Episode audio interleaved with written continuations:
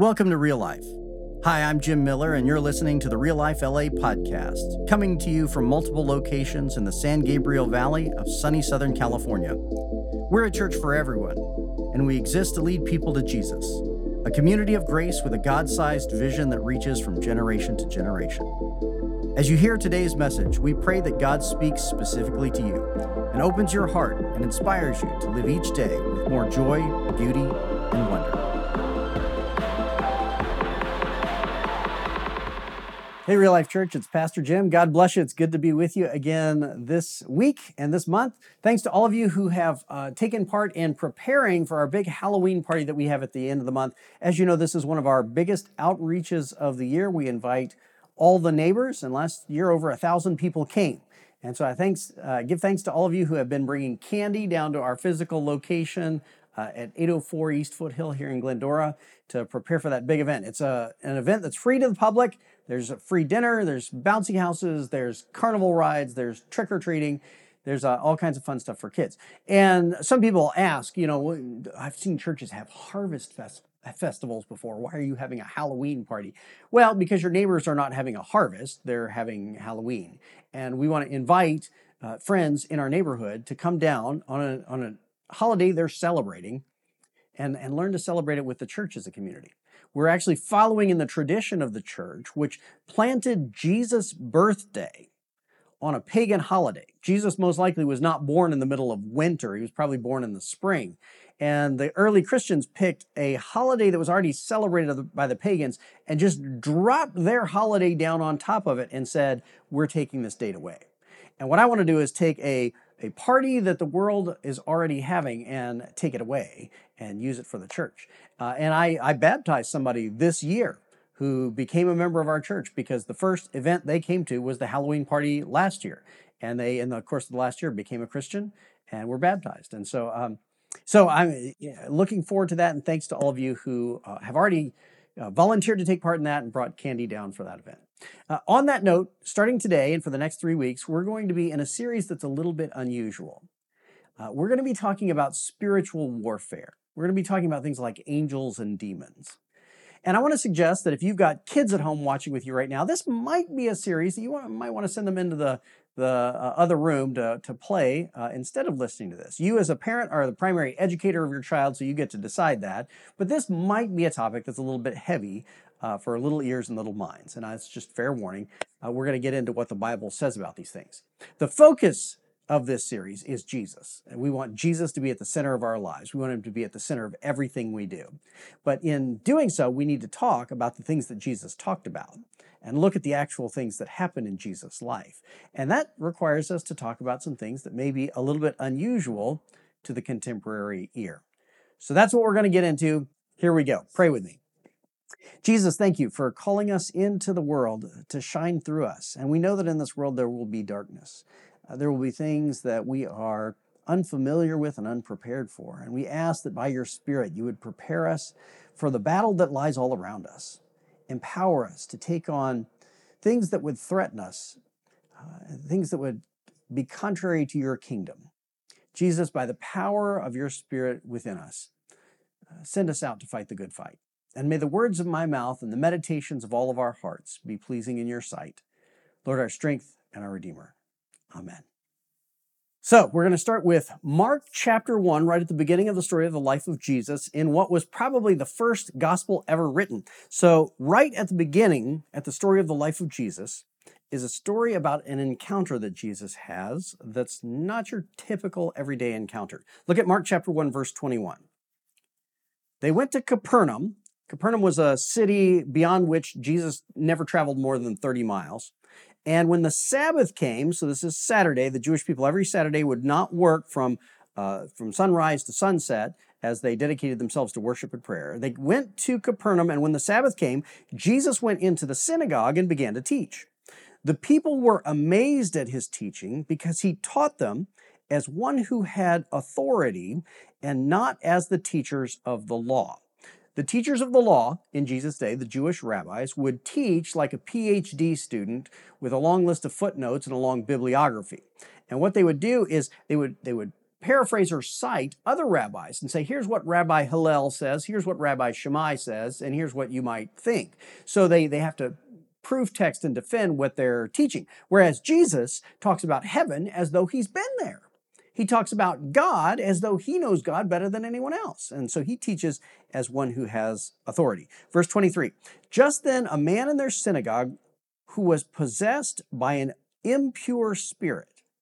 Uh, impure is sometimes translated unclean. It might be unclean in your Bible. And it, it's the same word that the Hebrews used for food that was forbidden. You might know that Orthodox Jewish people do not eat pork, and it's because pork is an impure, unclean food.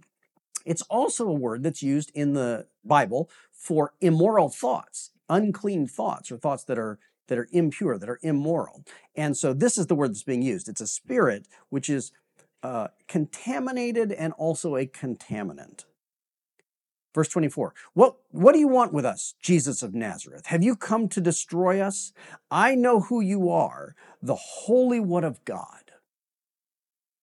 When I was a new pastor, a denominational executive, someone high up in the leadership of the church, told me secretly behind closed doors that he thought stories like this were just superstitious ways of thinking that they did in the ancient world before they understood modern medicine the way we do. And this is really just metaphorical and not literal, that there weren't actually demons or anything, because that's just silly, he said. Okay, well, let's try to read it that way. Let's see. Just then in the synagogue, a man with uh, epilepsy cried out, What do you want with us, Jesus of Nazareth? Have you come to destroy us? We know who you are, the Holy One of God.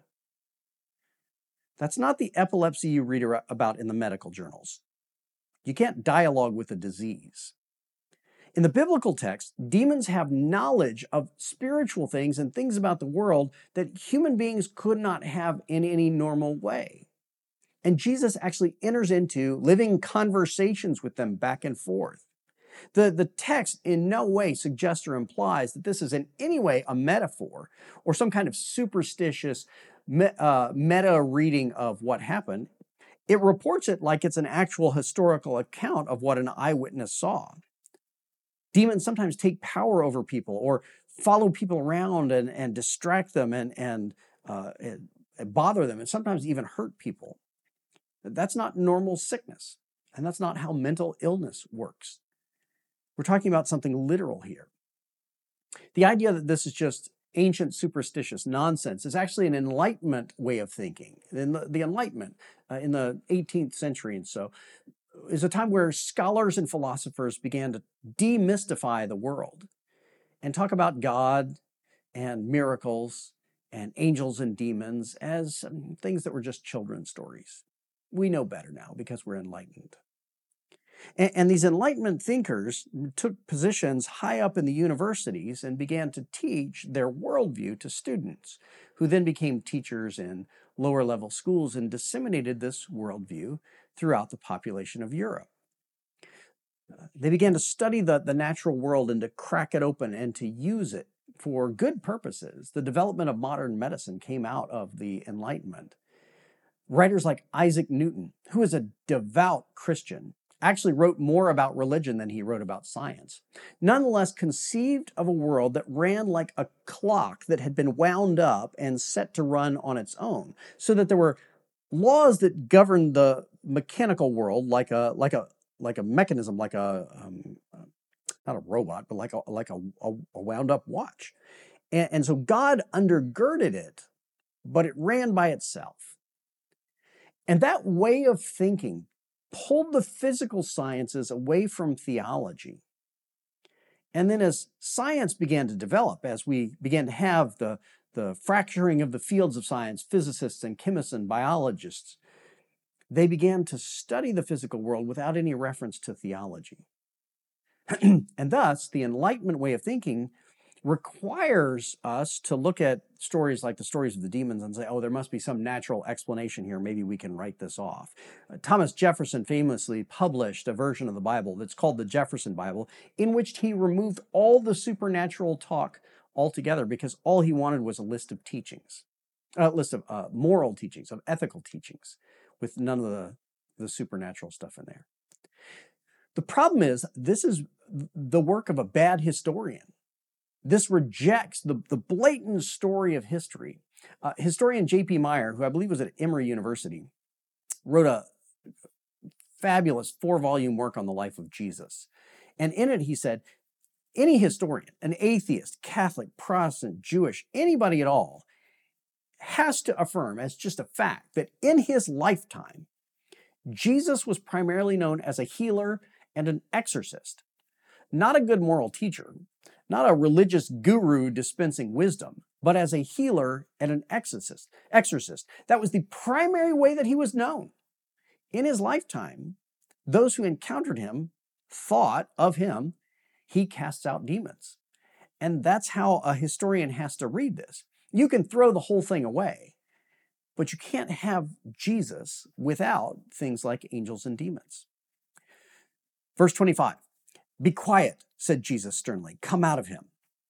The impure spirit shook the man violently and came out of him with a shriek. The people were all so amazed that they asked each other, What is this? A new teaching and with authority. He even gives orders to impure spirits and they obey him. News about him spread quickly over the whole region of Galilee. Now, you may not know this about church on a Sunday morning. You may not think about this. The next time you're in a church, you may be worshiping by yourself today, but next time you're in a crowd at a church, look around. Look at the people sitting, sitting beside you, in front of you, behind you. You'll realize pretty quickly it's kind of a weird bunch. Actually, you'll see they all look pretty normal. What you can't see is the stories that are underneath the surface. In our church, at Real Life Church on a Sunday morning, there are people there who believe in God, people who have just started to believe, people who don't believe yet, people who used to believe and aren't sure they believe anymore. There are people who've been going to church for decades, and there are people at church for the first time in their lives. Try to write a sermon that hits all of those targets. On top of that, when it comes to stories like this, there are all kinds of backgrounds and experiences. There are people who read texts like this with an enlightenment mindset and say, this stuff probably isn't real. There are people who have had direct first person encounters with apparitions and ghosts and spirits. There are people who have said to those things, get out. And there are people who have encountered things like this and run in the other direction because they didn't want to know if it was real or not and they didn't want to see anymore. And a lot of those people sit in a church on Sunday morning with those experiences in their background and they never tell anyone because they're afraid of what people might think of them. You might be somebody like that. You may have had experiences in your life that you, you could look at and say, that was clearly supernatural, but I'm not going to go put it on my social media account because people will think I'm strange.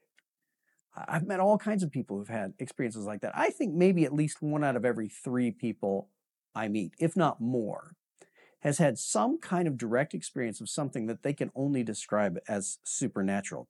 And yet we all sit together acting as though it's just a natural physical world and we don't need to talk about things like this.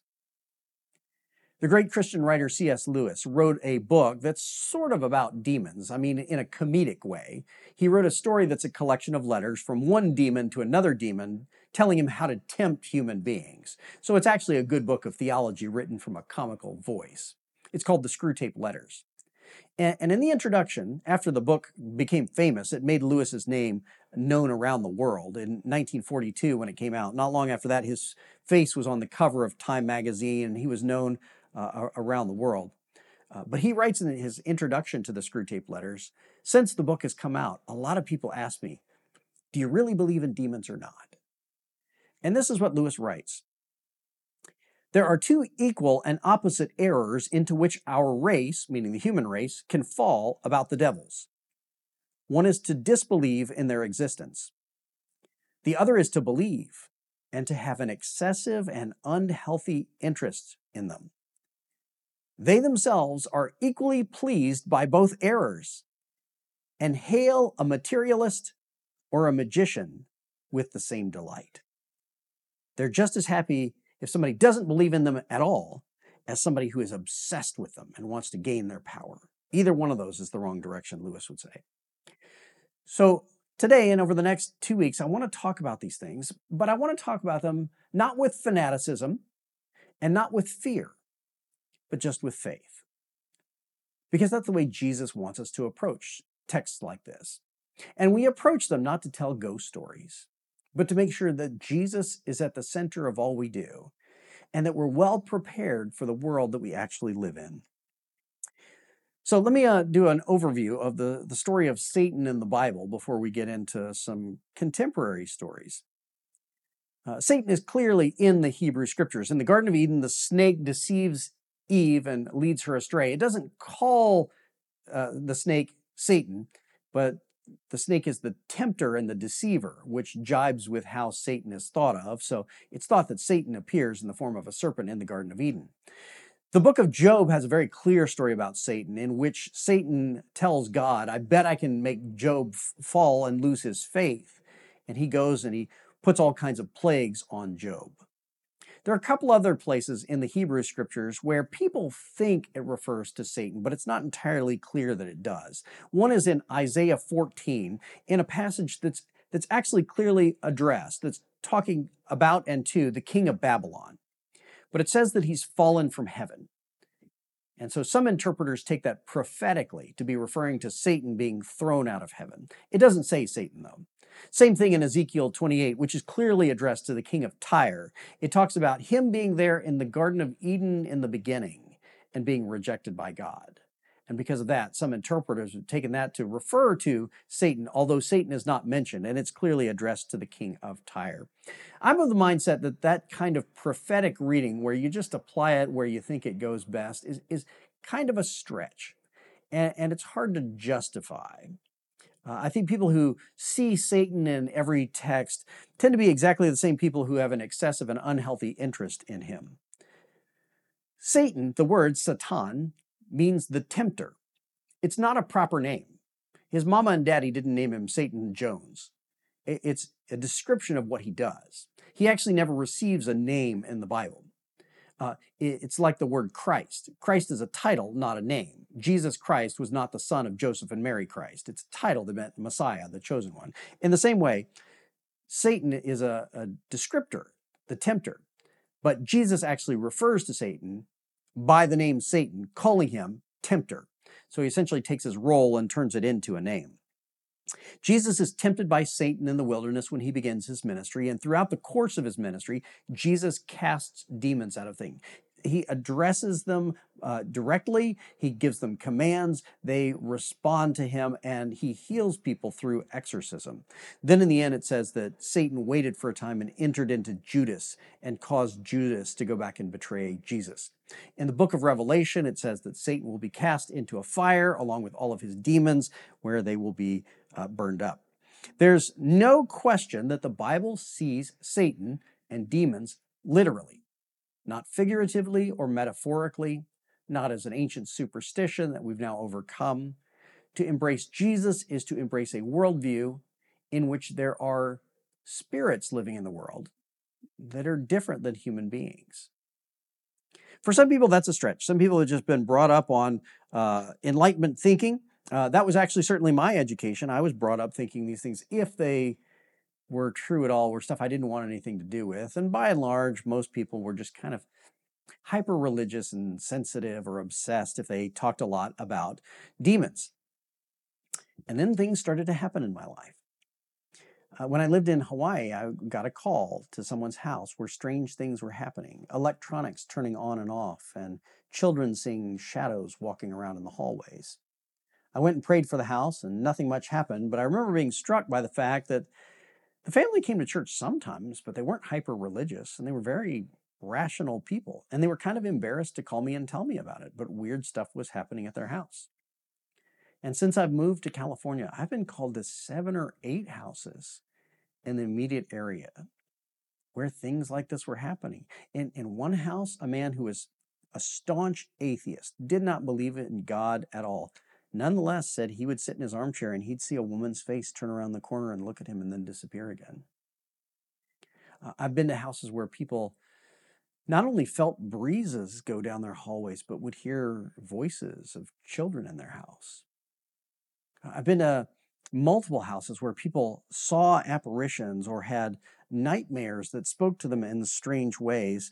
And all of these people seemed normal to me. Maybe one or two were actually devoutly Christian, but a lot of them were only moderately religious. And they, they just didn't seem like they were attracted to all of this stuff. In fact, most of them were uncomfortable calling me at first because they thought these things were weird. I'll tell you about one in particular. And this is why I encourage you not to have kids in the room uh, for this morning's uh, teaching. Um, this can be a little bit much for kids to take in. I remember being called to a, a house here in, in this area. And they said some weird things have been happening in our house. And I had been called to houses with that message often enough that I kind of knew what I was getting into. I never go alone. I always take a friend or two who are praying people. Uh, and this one, my wife and I went along with a member from our prayer team. And um, we went into the house, and they told us that their their grandmother had had a brain tumor, and so she wasn't thinking quite correctly. And we walked into the living room, and the grandmother was there, and she walked up to me and looked at me and said, "Oh, you're healthy." And I thought, "Thanks." I think. And as she talked, she would speak words that sounded like they had meaning, but the sentences were gibberish. It was like somebody had taken one sentence, uh, one half of a sentence off a page, and half of a sentence off another page, and stuck them together, and none of it actually tied together in any linear way. But I thought, well, brain tumors can do that, and so that's just a natural phenomenon, and that can stress you out. So if you see that, if you're not used to that, that could that can make you think something strange is going on. So you know, we'll, we'll, we'll care for grandmother. And so grandmother sat in the room with us as we talked. And I said, so what kinds of things have been happening at your house? And they said, well, uh, we've been having nightmares. I said, yeah, when you have somebody who's got severe medical issues, that causes a lot of stress. That can cause sleeplessness. Nightmares are a natural thing. And they said, yeah, but two of us are having exactly the same nightmare on the same night.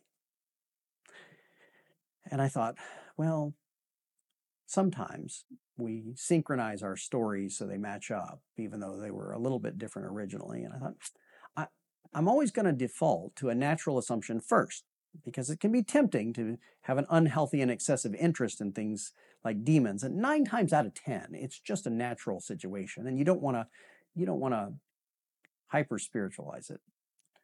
So I asked them what was going on and what was going on in their lives, and all seemed pretty normal. We talked for about 20 minutes, and I didn't hear anything particularly exceptional. So I thought, well, this is, grandmother is sick and they're stressed, and so I'm going to pray for grandmother's health, and I'm going to pray for peace in this family. I'll pray that they, they rest well at night. 20 minutes of conversation or so. And then I said, okay, well, I'm going to pray. Is there anything else you want to tell me before I pray? And one of them looked me dead in the eye for a second and said, well, we have been seeing a little boy run up and down the hallway. And I said, You what? Yeah, how did you not lead with that? That should have been the first thing out of your mouth when I walked in the house. How did it take 20 minutes to get here? I'm going to go outside and we're going to start over again. You should have told me that at the beginning. And I realized what was going on was they were nervous about telling me. They knew it was strange and they I, I think they were afraid that if they said it out loud, it would make it real but they were seeing a little boy run up and down the hallways, and there was no little boy living in their house. As we talked more, then they told me that sometimes the cabinets in the kitchen would open and close and whatnot. So what I do in these kinds of situations is I just go around and I pray in every room in the house. I pray with my team and with the family. We pray over everything in the house, and there's there's never any disembodied voices or lights flickering or anything like that. Actually, because we edited this out, you may you may not know this five minutes into this sermon, the light above my head went out, and we had to we had to go fix it. So, um, um, but we pray in every room in the house. There's no smoke, you know. There's no there's no nothing. It's a very calm, quiet, peaceful experience. And after I pray in people's houses, I'll call them a couple weeks later and say, "How's everything?" And they always say, "It's gone. Nothing happened." So we went through this house praying in every room, and we're just having nice prayers over each room in the house. And then I got the compulsion to ask them a question. And I, in my life, have never asked anyone this question before, and I've never asked anyone since. I don't know why it popped into my head. It's not the kind of thing that I would normally think about. It's, it's not the kind of question I would ask. But I was standing in one of the rooms, and I just felt like I was really supposed to ask this question this one time in my life. And I looked at the father and the family, and I said, Do you have a Ouija board in your house? And he said, No. And I said, Oh, must be in my imagination then, never mind. And he said, but I did used to work in the factory in Mexico where we made Ouija boards. And I knew the factory he was referring to, and it has a history of weird things happening at that factory, like people falling off roofs and dying. And so we prayed that if anything spiritual had attached to him or followed him around, that it would be broken off, that it would leave. We, we prayed in the name of Jesus, get out. We prayed in every room of the house. A couple weeks passed, I called up, everything okay? Yep, no more visions of little boy, no more cabinets closing, everything's fine. And that tends to be the way it goes. Uh, and I want to talk today and in this series about what that is. And I want to talk about it not with fanaticism and not with fear, but with faith. And I want to I want to say there are four lessons that we can draw out of texts like this one in Mark chapter 1. The first one is the most obvious one. You can't have a dialogue with a disease. This is a literal thing, it's a, a real thing, it's it's not a natural thing that the ancients used to explain in different terminology. In fact, if you read modern day medical journals trying to describe phenomenon like this, it is outlandish the links to which they go to try to create a natural vocabulary to describe phenomenon like this. I'm talking about mainstream secular medical journals. I've gone and read the articles in my curiosity about this. And I was reading this one about people hearing voices of children talking, and they call it auditory hallucinations. Auditory hallucination, hallucinations in your ears. And we don't know why it happens, and we don't know when it happens, and we don't know what part of the brain it comes from, and we don't know why it goes away. Absolutely no explanations, but they came up with some naturalized vocabulary about it. So it didn't sound like a spiritual thing. And frankly, when you look at the two expl- explanations side by side, the spiritual explanation makes a lot more sense than the natural explanation, which sounds like biased guesswork. This shouldn't be a stretch for Christians to believe that this is literal, that this is not figurative, that in the biblical worldview, there are angels and demons. God can create different species. He creates human beings with the power to choose to do good or evil. And then he creates other species like cats and dogs. And maybe they don't have the power to do cho- choose good or evil. Dogs seem like they're always good. They just are. They don't choose. And cats, well, anyway, God can create different species. And some species, like human beings, can choose to do right or do wrong. Angels, according to the teachings of the scriptures, are messengers created by God to serve God, but created with the power of choice. And just like human beings, some angels can choose to do wrong, to run in wrong directions, to do evil things. And that's what demons are. They're angels that have gone the wrong way.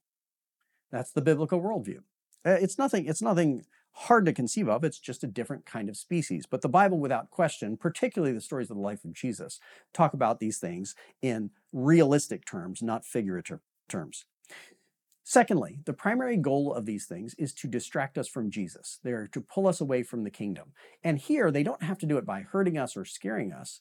Uh, in fact, I've met families who've said, Yeah, grandma's ghost still lives in the uh, attic upstairs, and we hear her sometimes, and we're, we're glad she's there. So we welcome her to stay. And what they do is they create an alternate spiritual reality which takes the place of God in their lives. So they don't feel any compulsion to go looking for the God who is because they've settled for spirits. And as C.S. Lewis says, the, the devils are perfectly content with a magician, with somebody who will believe in them and maybe trust in their power or look to them for things and use that to replace the story of the God who walked the earth and died for us on the cross. Because we are only saved through the cross of Jesus. We are called to follow Jesus because he is the way and the truth and the life, and no one comes to the Father except through him. So these, these spirits, these beings, their primary goal is to distract us from Jesus.